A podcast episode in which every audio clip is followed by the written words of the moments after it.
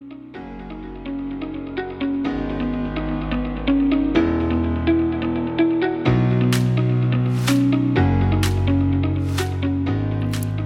och välkomna till ett helt nytt avsnitt av Lifetalk-podden med mig Karin Haglund, kost och hälsocoach och min man Anders Haglund, transformativ mental coach. I den här podden får du svara på frågor inom personlig utveckling och mental hälsa. Hur du lever ett bättre liv helt enkelt, inifrån och ut och blir den bästa versionen av dig själv.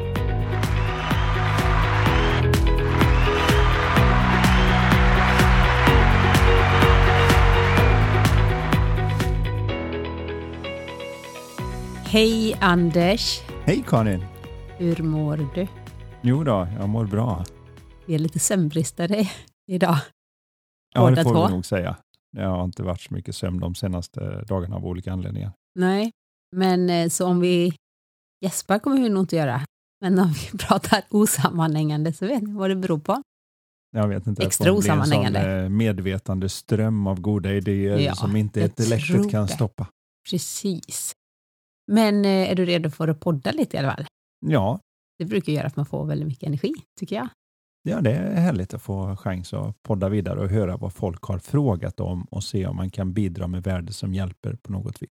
Fortsätter hjälpa även efter att vi har spelat in det här eh, avsnittet och folk har lyssnat. Det är det som är så häftigt, det blir liksom viralt. Mm, det hoppas vi ju. Ja, men det är lite som, jag har något blogginlägg jag skrev, jag tror det var om tarmsköljning eller någonting. Alltså det är så länge sedan säkert, alltså det är innan vi fick barn och allting. Det är ofta folk mejlar och frågar om det där, äh, de har fått för sig att jag gör, utför tarmsköljning, men det gör jag inte, men jag var på det och bloggade om det. Och det lever liksom vidare. Ja, Så tänk det här avsnittet nu, år 2031, så kommer de lyssna på det. jag tror vi har lite för grandiosa idéer Ja, om vad en Men det efterlevande ska man ha, eller Det är hur? ett klassiskt avsnitt på gång som Jag alla som det. Lyssnar kommer dela här. med minst tio personer Ja. var och det kommer bli Jag fantastiskt. känner förväntningen här nu, för nu ska du få svara på den här äh, legendariska frågan. Och den är faktiskt legendarisk. Jag vill också ha svar på den. Det är en väldigt bra fråga. Så nu kommer Mm. den. Hej Anders och Karin. Hur får man egentligen ihop vardagspusslet? Jag känner mig som jag sitter fast i vardagen och att all tid går åt till att hjälpa andra. Det är allt från att skjutsa, skjutsa barn till aktiviteter och ge lite kärlek till huset, till att sköta jobbet och ta hand om min mamma på hemmet som det, eh, som det bara är jag och mina syskon som bor nära. Hur gör gärna jag än ibland vill att kan jag inte bara kliva av de här sysslorna så vad kan jag då göra för att hitta lite mer glädje i vardagen? Förmodar att det inte bara är jag som kämpar med att få ihop vardagspusslet och få tiden och energin att räcka till utan att humöret blir lidande. Vill gärna höra er dis- diskutera detta i podden. Mm. Det kan vi ju relatera till. Det här kan man, eh, jag tror många relaterar till och vi kan verkligen relatera till det. Ja, så är det ju. Och Det en av de pussel. viktigaste sakerna som vi märker av just nu som vi pratade om direkt i början här är ju att sömnen blir så otroligt viktig när man ska få ihop ett pussel. Mm. Och Det blir väldigt mycket så som eh, den gamle presidenten George Washington sa en gång i tiden att har jag fyra timmar på mig att såga ner ett träd så spenderar jag de första två timmarna med att slipa sågen. Det kan kännas väldigt mycket när pusslet blir så påträngande att det känns som att jag har inte tid med någonting alls. Att man slutar ta hand om sig själv. Man eh, krymper lite på sömnen, man krymper lite på eh, träning, promenad. Slarva kanske lite med kosten. Man krymper på den där viktiga tiden ihop med sin partner med limmet som gör att eh, man är på samma sida och samma team. Det finns ju en anledning till att alla fotbollsspelare efter ett mål kastar sig en hög på varandra. En av de få gångerna som det är okej för killar att kramas om ordentligt. Det är någonting i det som gör att man går tillsammans på samma sida och ska man ta sig igenom sådana här perioder så är det ju så otroligt viktigt att man är ett team. Och sen så får man ju då se vem är duktigast på att planera och greja för att ska man få till det så kräver det ju planering. Och det är också någonting som kanske är svårt att få till ju mer stressad man blir. För då blir det liksom, jag hinner inte ens tänka på vad jag ska göra imorgon, jag måste ta hand om det här hela tiden bara springa på kanske lite akuta saker istället för att se väldigt det stora lite- hela. Det blir väldigt lite slipande av såg och väldigt mycket sågande och så är Mm. det inte direkt så att det sprutar sågspån ut på andra sidan så man blir mer och mer slut. Men man fäller färre och färre träd och man har inte tid att ta hand om det här upprätthållandet. En sak som jag brukade säga på mina optimal hälsa-föreläsningar där jag pratar om inte bara hur man är inte sjuk utan hur man får varje cell i kroppen att spritta av glädje för att den finns där så att säga. Är ju just det här att om man känner att man inte har tid för träning och ta hand om sig själv fysiskt så är livet redan ur balans. Att det är kanske första stället att titta på. Att se hur har jag energin där. Det kan ju verkligen kännas som jag har inte tid att ta tre timmar. Jag har ju, har ju inte ens de 168 timmar jag har räcker inte till. Men jag får tillbaka så mycket mer. Man sover bättre om man har kunnat svettas och röra på sig. Mm. eh, Till exempel. Just där det- är det verkligen så att det behöver inte ta tid att lägga den på träning. Och man kan tänka där att träna smart, träna kanske tidigt på morgonen och det behöver inte vara, vi pratar inte timslånga pass, vi pratar inte ens en timmas långt pass. Vi pratar kanske 20 minuter per dag. Göra någonting för att, som du säger, resten av dagen ska vara mera kreativ, mer i sitt flöde. Det finns ju ett berömt experiment som heter The Marshmallow Experiment. Där man testade barn genom att säga att här är en marshmallow. Något av det godaste som fanns för de här amerikanska ungarna som då är i 4-5 års åldern. Och så säger man till dem, här är en marshmallow. Om du kan vänta med att äta den tills jag kommer tillbaka om en kvart så får du en till, då får du två äta istället. Så om du på något vis klarar av att skjuta upp din njutning i en kvart så får du dubbel njutning för den stunden. Mm. Suverän investering avkastning. Lite grann som sätt in 100 kronor nu och så ha, gör ingenting med det så får du 200 av mig sen. Och Det visade sig då att de allra flesta barn hade väldigt svårt för detta.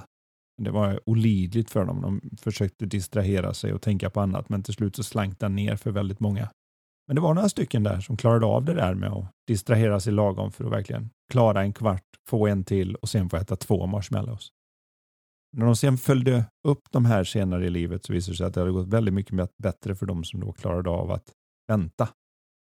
Och Det är lite samma sak när man ska planera och annat är ju det här att det gäller att så mycket som möjligt investera sin tid i sånt som faktiskt ger en avkastning i framtiden. Och En av de saker som verkligen ger en avkastning, alltså dubbla marshmallows, är träning. För när jag, även om det kostar lite nu, så får jag tillbaka så mycket om några månader när jag har lite mera röda blodceller. För det får man ju faktiskt bara av sex veckors konditionsträning. Det räcker med en halvtimme tre gånger i veckan. Så kan man nästan öka mängden röda blodceller med upp till en halv liter i kroppen. Och det är, det är nästan som att bli bloddopad. Man orkar mycket mer, man har mer energi, man klarar mer saker. Så det blir som att jag gör en sak som kostar nu men som ger avkastning sen. Och samma är det ju med att sätta sig ner och fundera lite grann på okej, okay, hur får vi ihop pusslet?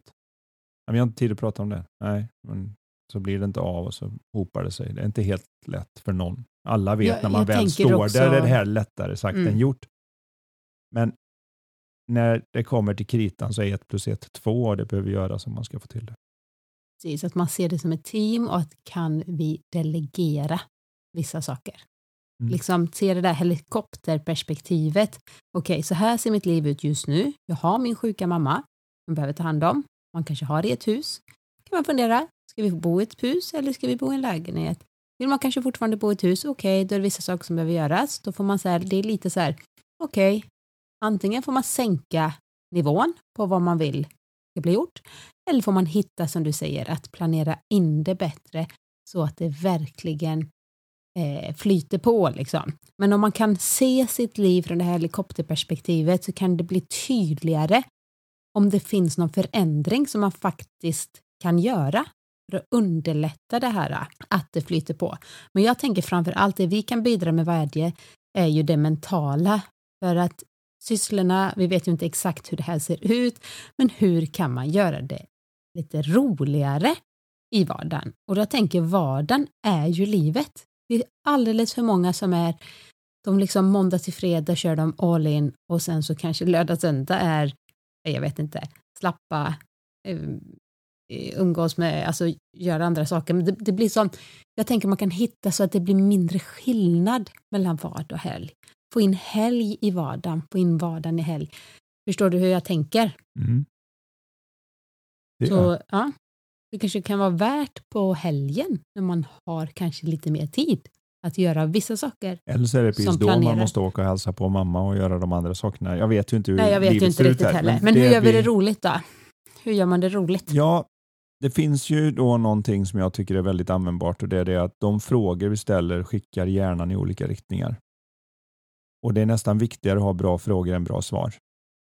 Och kvaliteten på de frågor vi ställer avgör ofta kvaliteten på svaren till slut.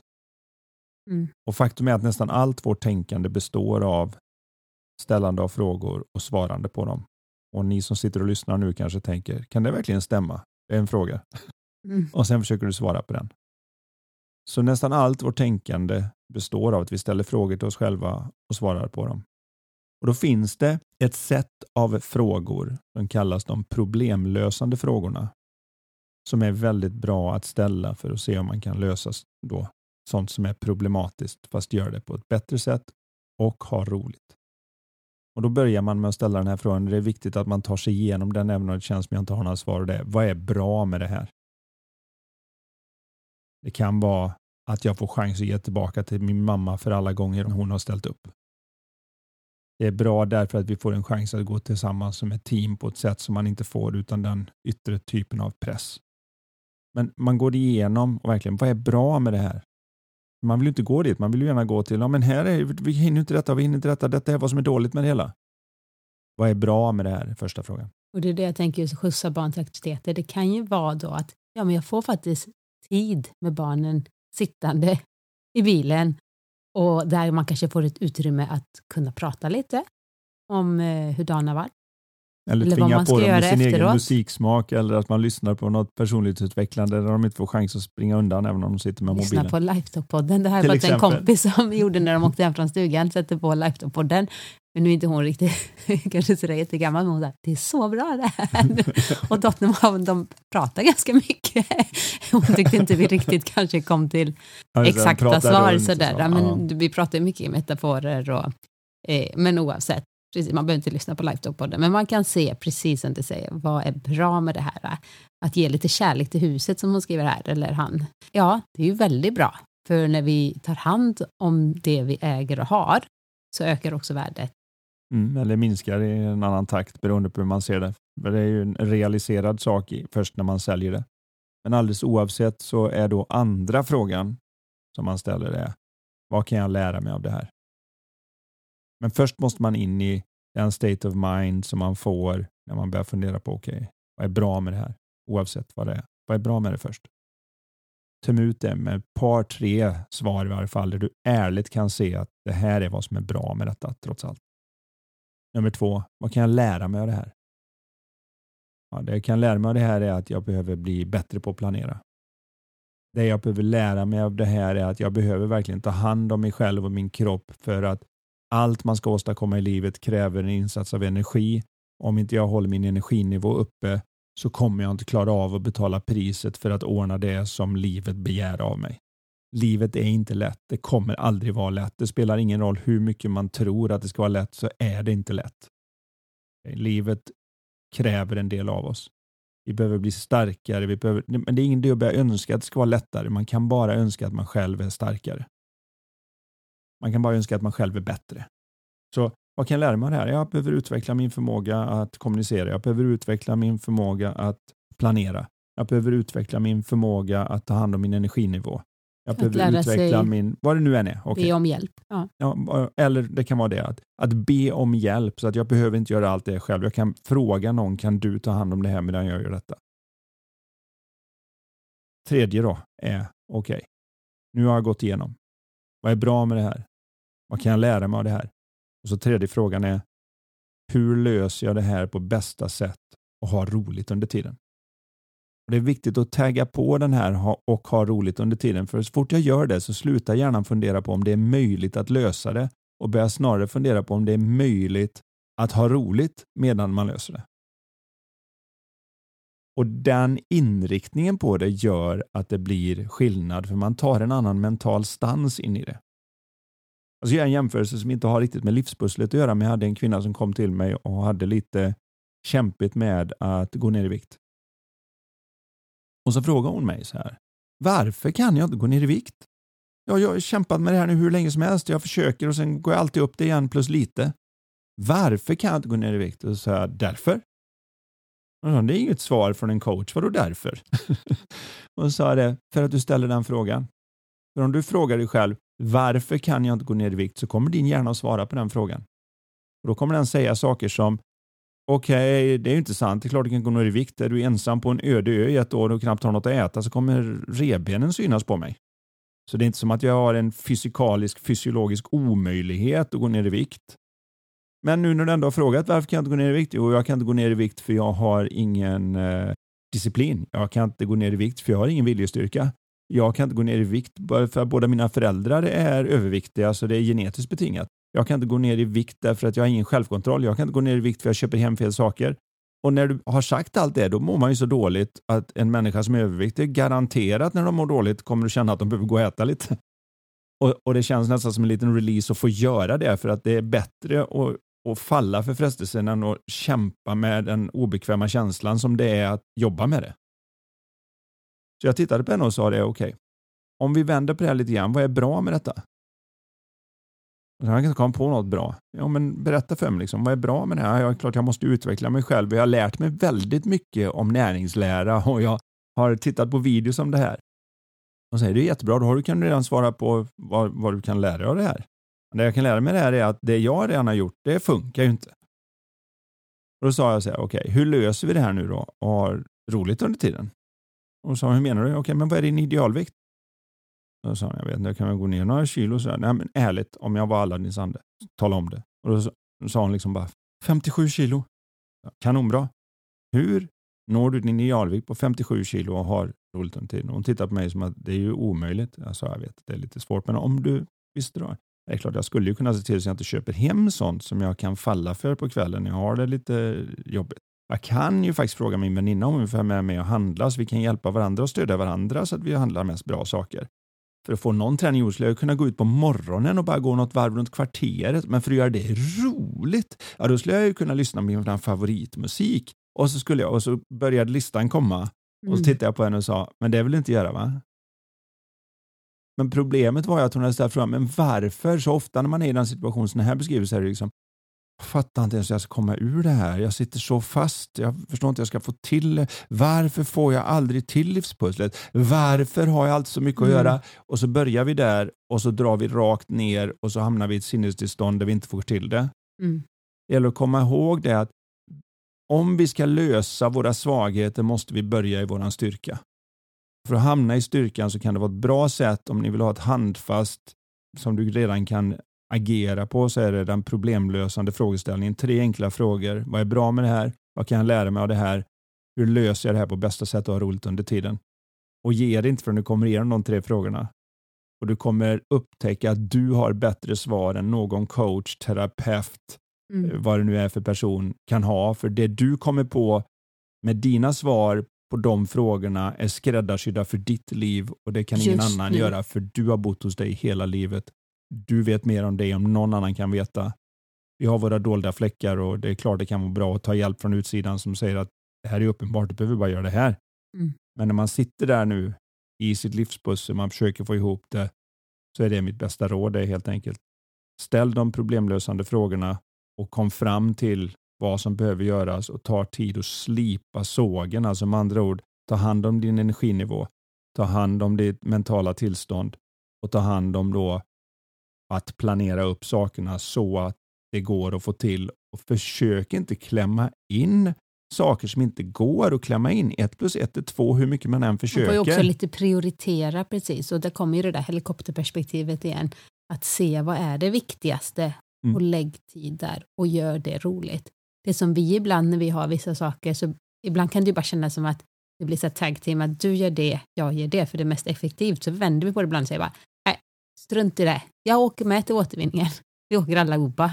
Så, så mm. blir det liksom, åtminstone sitta och prata i bilen. Ja. Än att en gör det, en handlar. Det får ta lite längre tid då. Men Mm. då har vi i alla fall Om man gjort fått det det, liksom. som en liten tid i vardagen. precis.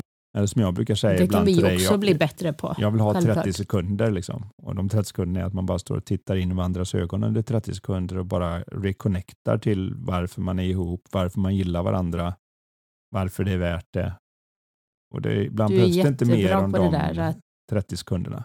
komma och bara liksom ge en kram när det är kaos. Men Mm. när, när det är kaos, är jag, då är jag i kaosmode. Då är jag liksom lösningsorienterad. Ja. Men du kommer in och kan liksom, ja, jag vet inte vad, göra något crazy eller eh, komma och kramas eller, eh, det är väl inte så crazy, men du förstår, men att du kan liva upp, ja. liva upp det hela lite. Som att det blir så himla allvarsam om vardagen, för vardagen är vardagen för Mm. alla människor. Och det är vissa saker som är, jag tänker det är lite det som vi har pratat om innan med känslor, att man är rädd för sina känslor. Men här är det mer, ja men vardagen kan vara mycket. Och gillar man inte det, om det går flera år och man sitter verkligen fast, ja men ändra någonting då. Får man gå ner i tid om man kan göra det på jobbet. Se om man kan hitta någon annan lösning på vissa saker. Mm.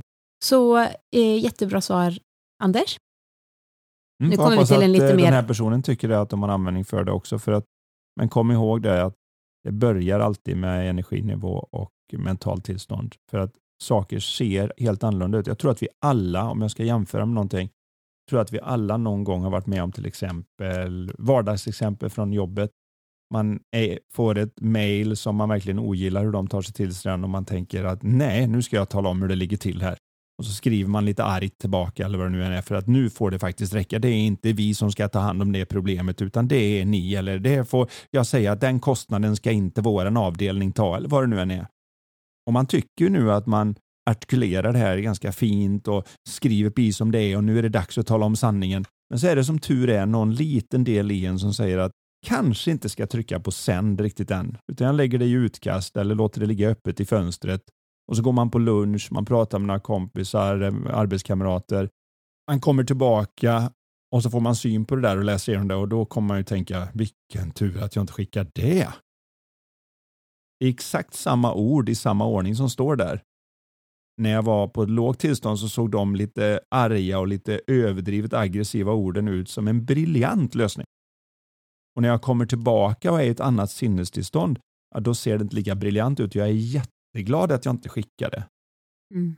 Om någon inte kan riktigt relatera till den så tror jag att vi alla har varit med om att vi är upprörda, vi brusar upp över någonting och så lugnar vi ner oss. Och i stort sett alltid när vi lugnar ner oss så kommer alla ha samma reaktion, vilket är varför hetsar jag upp mig så mycket över det lilla? Varför gjorde jag en så stor sak av det lilla?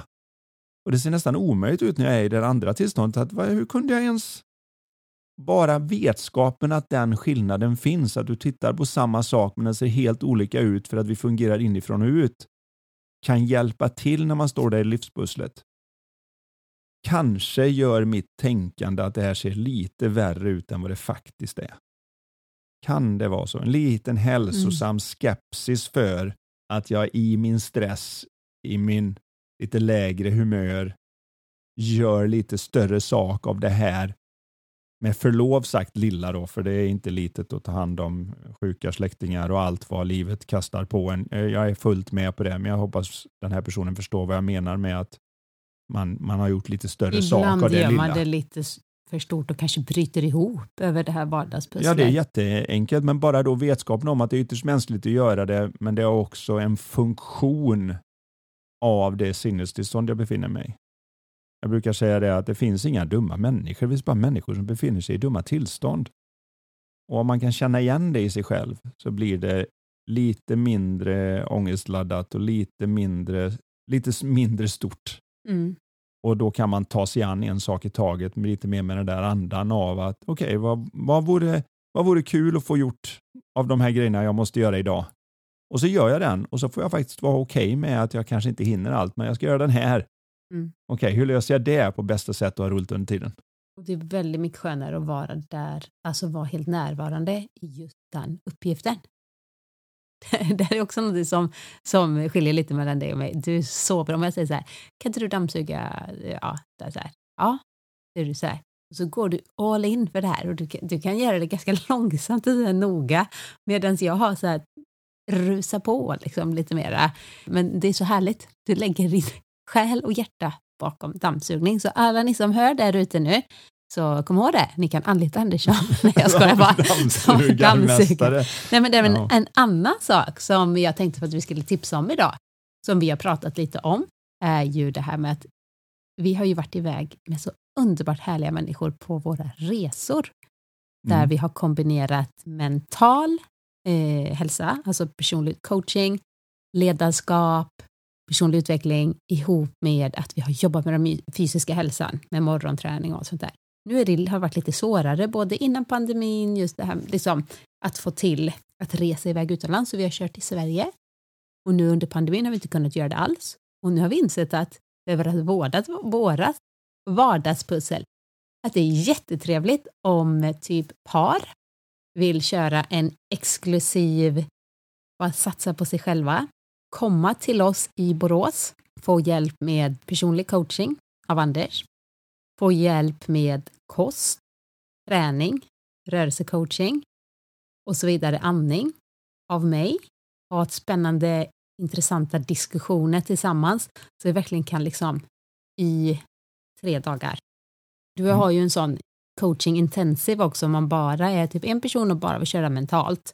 Då kan man Mm. också komma på plats i Borås Ja, köra jag gör det. ju eh, tre dagars intensiv och halv och helårskontrakt är ju Mm. oftast hur min coaching fungerar nu när du tar upp detta. Mm. Men eh, det finns Men det naturligtvis vi har ju liksom diskuterat det att vi älskar att jobba tillsammans och just effekten av att vi kan jobba med hela människan och då kan vi också jobba med två personer, ha vissa sessioner ihop och vissa delar man upp sig och får lära sig Mm. eh, även om den fysiska hälsan. Och så kommer man hem som ett helt nytt par med massor av energi och eh, säljer inte in det här bra? Ja, älskling? ja, Nej, fantastiskt. men jag ville faktiskt bara ta upp det. Så är det Mm. någon där ute som är nyfiken så mejla till mig. karin.lifevision.se. Nu går vi vidare. Så nu kommer vi till en lite sorgligare fråga. Hej på er båda. Hur hade ni reagerat om någon av er blivit svårt sjuk, exempelvis fått en cancerdiagnos? Står inför att min fru har fått besked om att hon har en elakartad bröstcancer som har spridit sig till lymfan. Känner mig så oerhört ledsen och hur kan jag vara ett stöd för henne och hela familjen? Vi har tre barn under tio år. Nu Jag blir blir du... helt grå- gråtfärdig. Jag kan inte ens läsa sådana här frågor. Nej, Fy vad hemskt. ja. Mm, Det är ju... Jag vet inte ens vad man ska säga. Vet, när sånt här dyker upp i livet. Det är ju allt ifrån att man ser syrianska flyktingar ta sig igenom någon roddbåt och barn flyter upp på land. Och överhuvudtaget Ja. eh, hur mycket saker som kan drabba folk i livet. Eller hur? Mm. Det här är ju inga lätta frågor överhuvudtaget och det känns hjälplöst. Det är ju, det är ju svårt att ens säga att det skulle vara så, men det, det är ju nästan lika jobbigt för den som står på sidan som den som går igenom det Mm. på alla möjliga sätt. Där kan ju vi säga att även om inte jag har haft eh, cancer så har jag ju varit svårt sjuk, för er som Mm. inte vet det. Så då tänker jag, du har ju lite det perspektivet av Mm. att eh, 2016, gravid, tredje barnet, eh, alltså hela graviditeten, men även framförallt när lillan var liten, så hade, var jag riktigt svårt sjuk i vad vi tror fortfarande är borrelia. Mm. Läkarna trodde också aggressiv ledgångsreumatism. Mm. Det vet de inte längre om det är eller inte. Ehm, men eh, jag trodde på riktigt att jag skulle dö. Jag skrev barn, eller vet du, skrev eh, brev till barnen. Mm. Ihåg det? Ja, det gör De ligger i deras rum ihopklistrade. Någon gång kommer hitta det. Nej, jag, Jag- vet att vår äldsta son Vince, där, han kom ju och frågade mig en kväll när jag läste Bamse och sa det, ska mamma dö? Det är ju inga frågor man vill ens ta upp. Jag har haft nära vänner som har gått igenom liknande saker. Om jag ska ta upp det ur ett mer coachingperspektiv för att vi, Ja. det här är ju någonting oerhört mänskligt och svårt att prata om och det måste upp på bordet. Jag, jag hade faktiskt en kvinna som kom till mig och ville ha coaching och frågade om jag kunde göra kortare, för jag sa då att jag jobbar halvår, helår. Och så sa hon, kan du göra något på två eller tre månader? Så helst inte. Och hon sa, det var ju synd, för det är så långt, långt som jag har kvar att leva. Oh. Det är ju en start, eller hur? Och då sa jag, ja, men det är klart att då får jag göra något. Men jag bara undrar vad, jag förstod inte riktigt vad hon ville ha coaching med i det läget. Med, ja. Jag vill inte känna mig som att jag så att säga, tar hennes pengar när hon ska checka ut om några månader. Det, det fanns mycket konstigt i den där. Så jag, jag sa det, jag är inte riktigt säker på vad kan jag göra för dig. Jag menar, du har ett läkarteam och du har alla de runt omkring dig, familj och andra. Och, jag vet inte, det känns inte riktigt sådär. Förklara för mig vad det är du egentligen vill. För jag undrade att hon vill ha hjälp att dö värdigare eller vad, hantera. Eller vad och då sa hon så här märkligt nog att nej, vet du vad, det största jag skulle vilja det är att du hjälper mig att hantera mina nära och kära. För sen de fick reda på att jag har en begränsad tid och då sa hon, det har vi allihop, men jag vet min tid. Sen när jag fick reda på den, då känner jag att har jag bara tre månader kvar att leva och jag har den typ av cancer där det kommer inte bli jobbigt och eländigt förrän liksom den absolut sista veckan eller något. Eh, innan dess så kommer folk tycka, vadå, vad är ditt problem? Det syns inte på dig. Och om jag nu ska ha det, då vill jag ju ha så mycket närhet och kärlek och glädje som jag kan få ut. Men de låter inte mig ha det. De är alla så bekymrade för mig så att de säger saker som att Nej men ta det lugnt nu när jag försöker skratta om bra eller de nästan beter sig som jag lever i förnekelse och det är så att jag vill skrika åt dem, låt mig leva, jag fattar att jag ska dö men det faktum att jag fattar att jag ska dö gör att jag vill leva max nu. Mm om jag nu har fått möjligheten att inte vara så drabbad att man måste ligga i sängen. Mm. Då vill jag göra det här och de, de nästan så att de är så sorgsna runt med att jag inte får vara glad.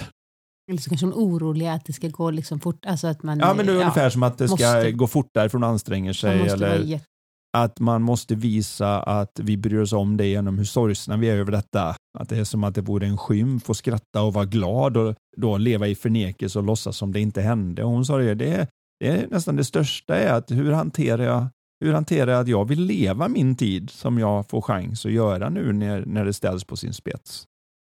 Vi hade otroligt djupa och härliga konversationer om livet, för det är ju få saker som gör livet så närvarande som att döden är på plats, om man säger så. Närvarande på något sätt, ja. ja. Men just den här att det är okej okay att vara glad även när man står inför det här. Att man inte lägger sordin över allting bara för att man vet att det här är jobbigt och det här är orättvist och allt vad det är. Att man verkligen har den där känslan av att då får vi ta vara på vad vi har. Det ska man alltid göra, men det kanske blir ställs på sin spets i den här typen av situation. Där det upplevs som orättvist och det är mycket att hantera och jobba och man få reda på hur det är tänkt att man ska vara. Är jag ledsen nog? Gör jag ett bra sorgarbete nog? Är jag, finns jag där? Är jag stödjande nog? Får man vara arg och irriterad och allt det där som man kanske också känner? Ja, hela paletten är ju okej, okay, men framför allt vill jag påstå att vi får inte glömma att det är som när man ser barn spela fotboll och skratta i en krigszon fast bomberna har precis trillat omkring dem och sådär. Vi måste hitta de där glädjeämnena mitt i det. För om, om det försvinner då, då är det lite som när man inte har kärlek. Vad är, det, vad är då meningen med det? Vad är då värdet i det? Om inte, om inte det finns, vad, vad gör man det för då? Det mesta blir lite för grått då. Våran det var tid... det du pratade om innan, det där limmet. Så glädjen ja. i den här situationen, när man kan hitta det kanske, eller hitta på ja, något roligt ihop. Det blir det som blir limmet som klistrar ihop kanske då hela familjen, som gör styrkan att orka för det här behöver inte, jag vet inte om det är som en elakarta, men det finns ju många cancer idag som även elakartade som säga, man eh, klarar sig med livet. Alltså som man lyckas vända. Ja. Vi vet ju inte alls hur den här situationen ser ut, om det som den här kvinnan då som hade fått, en, inte en diagnos utan snarast en dom. Mm. Och det var ett av de första sakerna jag sa till henne var det att du får jättegärna låta din läkare ge dig en diagnos men låt inte henne ge dig en dom. Och, och hon levde ju över ett år, fast de hade sagt tre månader. Bara genom, jag vet inte, bara genom, jag vet inte om det, det är svårt. Hon hade fått dela sig i en tvilling och se om det hade varit någon skillnad på det ena och det andra, men det fick en känsla av att hon fick leva ut sin livsglädje, dela kärlek och använda tiden gjorde att systemet orkade längre än vad det annars hade gjort. Mm. Och det vet man ju inte. Men vi kan mm. inte göra annat än vårt bästa och att det är verkligen gott nog. Det finns inga 110 procent det gäller att ta vara på den tid vi har och vi vet inte någon av oss. Jag kommer att tänka på när eh, jag låg på ett hotellrum med en annan golfproffs, delade ofta rum. Kommer ihåg vi låg på det här hotellrummet och fick reda på att en kille som heter Payne Stewart som hade vunnit US Open, känd för sina nickers och caps och mm. gjorde mycket gott runt omkring sig, skänkte pengar och allt vad han gjorde. Verkade vara en stand-up person och vi hade ju både träffat och sett honom och sett upp till honom och allt vad det var. Hans privatplan hade fått ett tryckfall och piloterna hade blivit medvetslösa med omedelbar verkan och förmodligen även de då bak i kabinen och sen hade bara det här privatjetet flugit tills bränslet tog slut och störtat. När det kom ut på tvn så kommer jag ihåg och det som gjorde det så typ var att jag tänkte verkligen när jag låg där och såg det och tänkte där ser man, man vet aldrig, det gäller att ta vara på varenda sekund. Jag hann precis tänka den tanken att man vet aldrig. Det kan vara imorgon. Det gäller att ta vara på varenda sekund. Och så säger han, jag delar rum med, i exakt samma ögonblick säger han, nej, jag kommer aldrig flyga mer. Oh, men vi, tittar på, det ja, men vi tittade mm. på exakt samma nyhet och det var inte det att det är fel på någon av dem eller nej, att nej. den ena måste vara, men det, det slog mig verkligen att vi tittar på samma tv-apparat, vi tittar på samma människa, vi har ungefär samma relation till det hela. Vi är båda två golfproffs som försöker försörja oss och har drömmar om att vinna US Open som han hade gjort och ha en fin familj som han hade och allt det där. Och så ser vi den här nyheten och så blir det så olika. För det blev så, mm. det blev så otroligt konkret när jag hann precis tänka klart tanken i mitt huvud. Om att det gäller att ta vara på varenda sekund mm. för du vet aldrig. Och han sa att nej, jag kommer aldrig mer flyga. Nu är frågan då, ska man tillåta sig att flyga eller ska man sluta flyga när sånt här händer? Ska man tillåta sig att skratta och ha roligt samtidigt som man är medveten om utmaningarna och vad som är begränsningarna? Det här är så också, mitt i livet så att rent allmänt är det svårt att ge så mycket mer än det. Jag tänker också att tillåta sig också vara, jag skriver ju här att du är så oerhört ledsen, jag tillåter ju vara det. Ja. För jag tror sorgen, i sorgen bearbetar man väldigt mycket. Man kanske inte behöver sitta och gråta inför alla hela familjen varje dag. Man kanske kan hitta något andrum att prata med en vän eller få liksom, förstår du, bearbeta vissa sina egen, sin egen sorg, både ihop men också för sig. Alltså för att kunna släppa, så fungerar det i alla fall jag, där vi alla är olika. Men när man har så att säga sörj, sörjt så kommer ofta det in en liten lättnad i det. Och som du säger att livet är aldrig så, tyvärr, men så värdefullt som när vi blir påminda om döden. Ja, det är som det mesta, att vi vet inte vad vi har förrän vi förlorar det, du vet. Och jag tycker också vi ska det är lätt att skuldbelägga sig i den här liksom att åh vad jag ska vara peppig eller åh vad jag ska sörja bra eller alltså det blir någon sorts omöjlig standard man ska leva upp till istället för att ha det som man har det.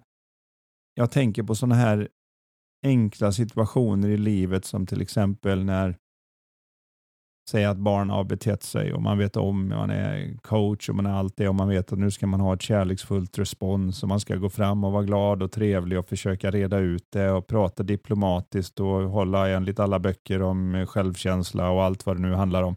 Man har ju allt det med sig, men ibland så är man på fel ställe oavsett om man vill skylla det på sömnbrist eller på att det är för mycket nu eller vad det nu än är. Och så händer det grejer och så Säg att man så säga, man går omkring och är på gott humör. Det är lite svårt att illustrera via podden, men tänk dig att du är så att säga på vattenytan här uppe och surfar och allt är bra. Och så rätt vad det är av någon anledning så dyker man ner i djupet. Och där blir det mörkare och mörkare och mörkare och mörkare. Och man beter och man sig sämre säger och saker sämre. man inte borde göra, man beter sig på ett sätt som man inte borde göra. Men så rätt vad det är, och man kan inte riktigt sätta fingret på det, så vänder det och så, pop, så är man uppe på ytan igen som en badboll som blir släppt där nerifrån, så bara den poppar upp på ytan och så kan man inte förstå varför man gjorde så stor sak av det där lilla igen. Det intressanta med det är det att om man kan föreställa sig den lilla dykningen från ytan ner i djupet och pop upp igen låt oss säga bara för att illustrera det här att jag dök 100 meter ner och så poppar jag upp. Hade jag fått välja nu så hade jag ju väldigt gärna velat poppa upp på 80 meter istället för 100 meter. Det hade varit lite lättnad att inte behöva vara riktigt så djupt och inte kanske bete sig så illa eller vad det nu än är. Men om jag ändå kan välja mellan 100 och 80, då hade jag gärna valt 60. Och kan jag välja, då hade jag gärna 40. Om jag kan välja det, då hade jag ju valt att inte åka ner alls. Så det faktum att jag åkte och sen åkte upp och jag åkte dit jag åkte, det antyder för mig att det inte är fullt så mycket av en valmöjlighet som vi ibland skuldbelägger oss att det ska vara. Att vi ska kunna bestämma det i så hög grad. För hade jag kunnat bestämma det så hade jag bestämt 80. Och hade jag kunnat bestämma det hade jag bestämt 60. Och hade jag kunnat bestämma det så hade jag valt att inte åka ner alls. Men nu gjorde jag inte det, jag åkte till 100 och jag vet inte, jag får vara glad att man inte åkte till 120 eller 150. Eller Nej, för man kan, risken att man åker till 150 är ju om du, när du är på 100, börjar banka på dig själv.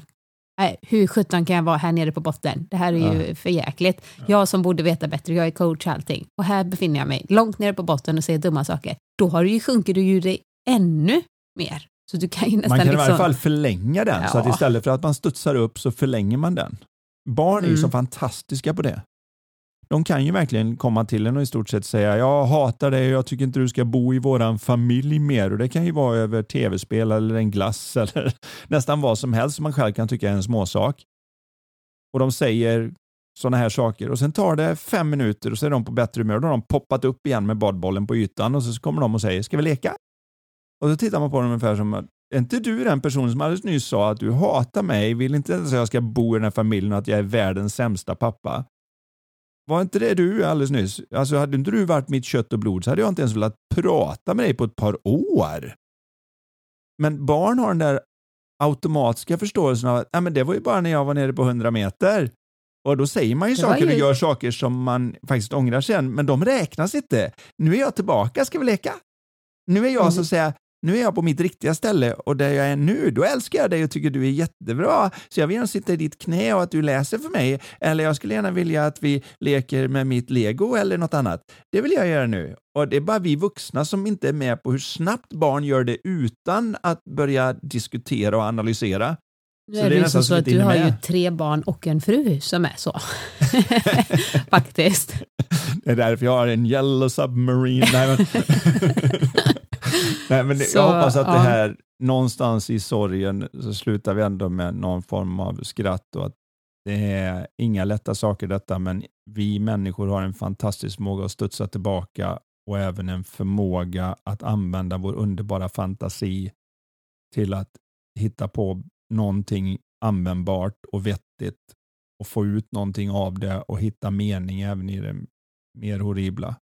Ingen säger att det är lätt, ingen säger att man måste, men vi kan göra vårt bästa.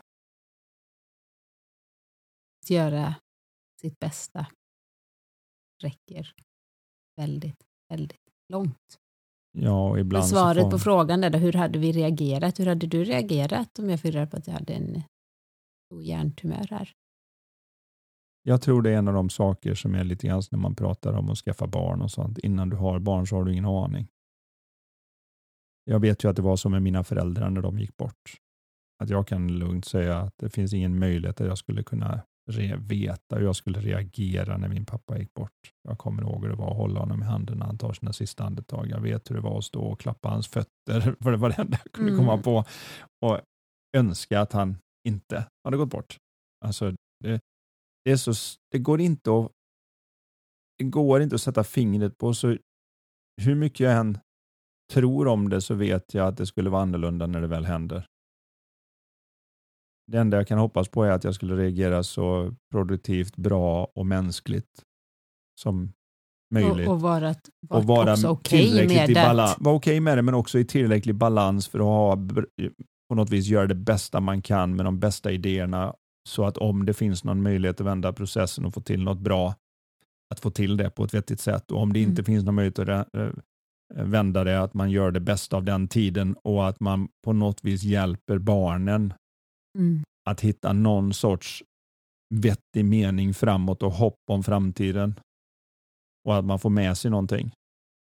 I min sorg, jag kommer ihåg när mamma gick bort, då hade vi redan rensat i, i där pappa var och så hade mamma hamnat på hemmet så gick hon bort och så åkte jag upp och skulle göra det här själv och då var det inte så mycket kvar. Där man magasinerat möbler och tagit hand om allting och när jag, när jag skulle ta bort det så var det liksom tre fotoalbum och en skolåda med en klocka som hon hade fått av mig som jag vann på Omegaslaget, ett par vigselringar. Den röda hatten. Och en röd hatt. Det var ungefär vad som kan vara kvar. Och jag tänkte liksom wow, 80 år av liv, 58 år av äktenskap och det får plats i en skokartong. Är det vad meningen är? Är det allt som blir kvar? Jag hade en sån enorm sorg. Jag kommer ihåg att jag satt och skrev ett coachbrev, Veckans Anders, eh, som jag har skrivit nu i ett antal år, uppe på 800 någonting. Och Jag märker hur mina tårar droppar ner på mina fingrar när jag skriver. Och mitt i det så upptäckte jag att jag har ingen jobbig sorg, jag har en glad sorg. För mitt i det, utan att nu sätter jag ord på det, då satte jag inte ord på det. Det var bara att jag blev så upprymd av känslan att det som blev kvar är inte i skokartongen. Det som blev kvar sitter här och skriver coachbrev. Nu sitter vi båda två och ja, gråter. Ja, men mm. För det som, det som är kvar är hennes totala passion för att jag skulle lära mig. Satt uppe med mig och pluggade läxor och förklarade hur viktigt det var att lära sig saker. Att man kan lägga vad som helst för att lära sig grejer.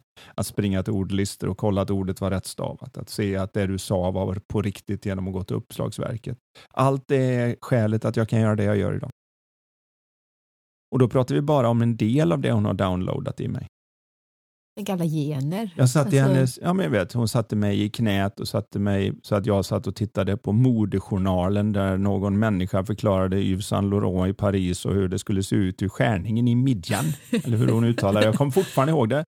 Vilket gjorde att jag blev så pass intresserad av kanske icke-traditionella grejer för en kille så att när du och jag träffades så blev du lite förvånad över när jag kom med ett par skor som passade dig fast jag inte hade frågat storleken. Nej, det är och sånt som du jätteroligt för att du är verkligen intresserad av, alltså det är roligt. Och nu var det så länge sedan Anders, mm. eh, som ja, med vårat vardagspussel då, som vi gick och shoppa. Men det är verkligen roligt att gå och shoppa med dig. Ja, jag... Alla tjejer som liksom är jätteavundsjuka bara va? Kan hon gå och shoppa med sin man? Eller rättare sagt så här, jag litar mest på, alltså jag skulle kunna ge dig, här är tusen spänn, gå ut och köp någonting till ikväll, något snyggt som jag ska ha på mig.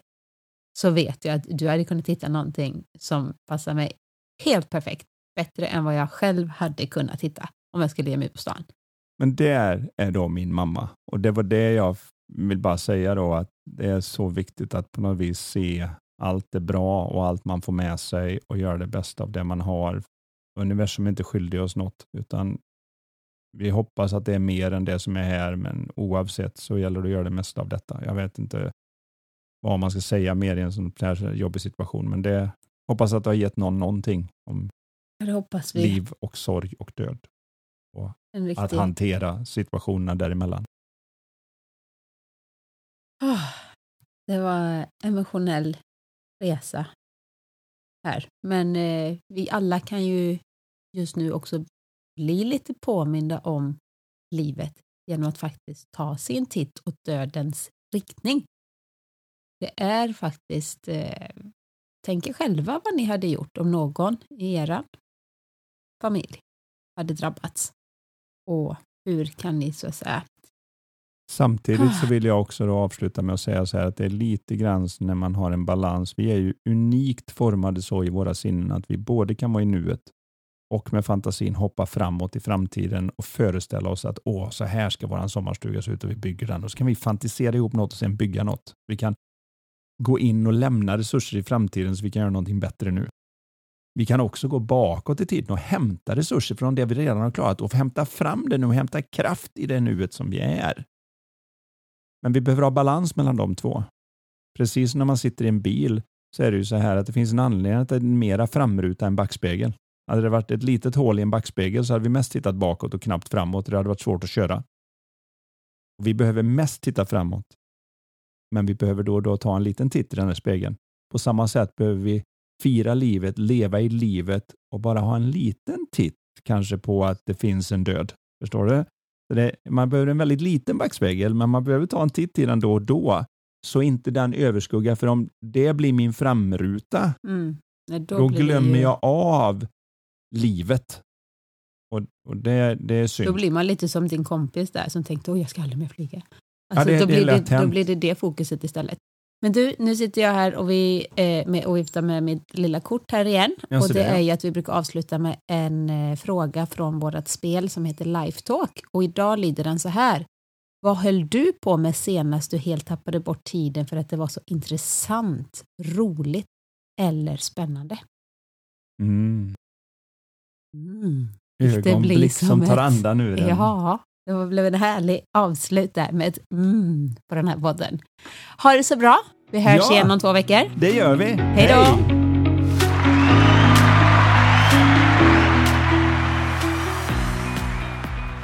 Du har lyssnat på Lifetalk-podden.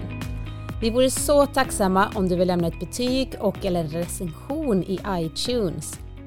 Dina frågor de kan du skicka till oss på lifetalkpodden.se. Spelet Lifetalk finns också att beställa där.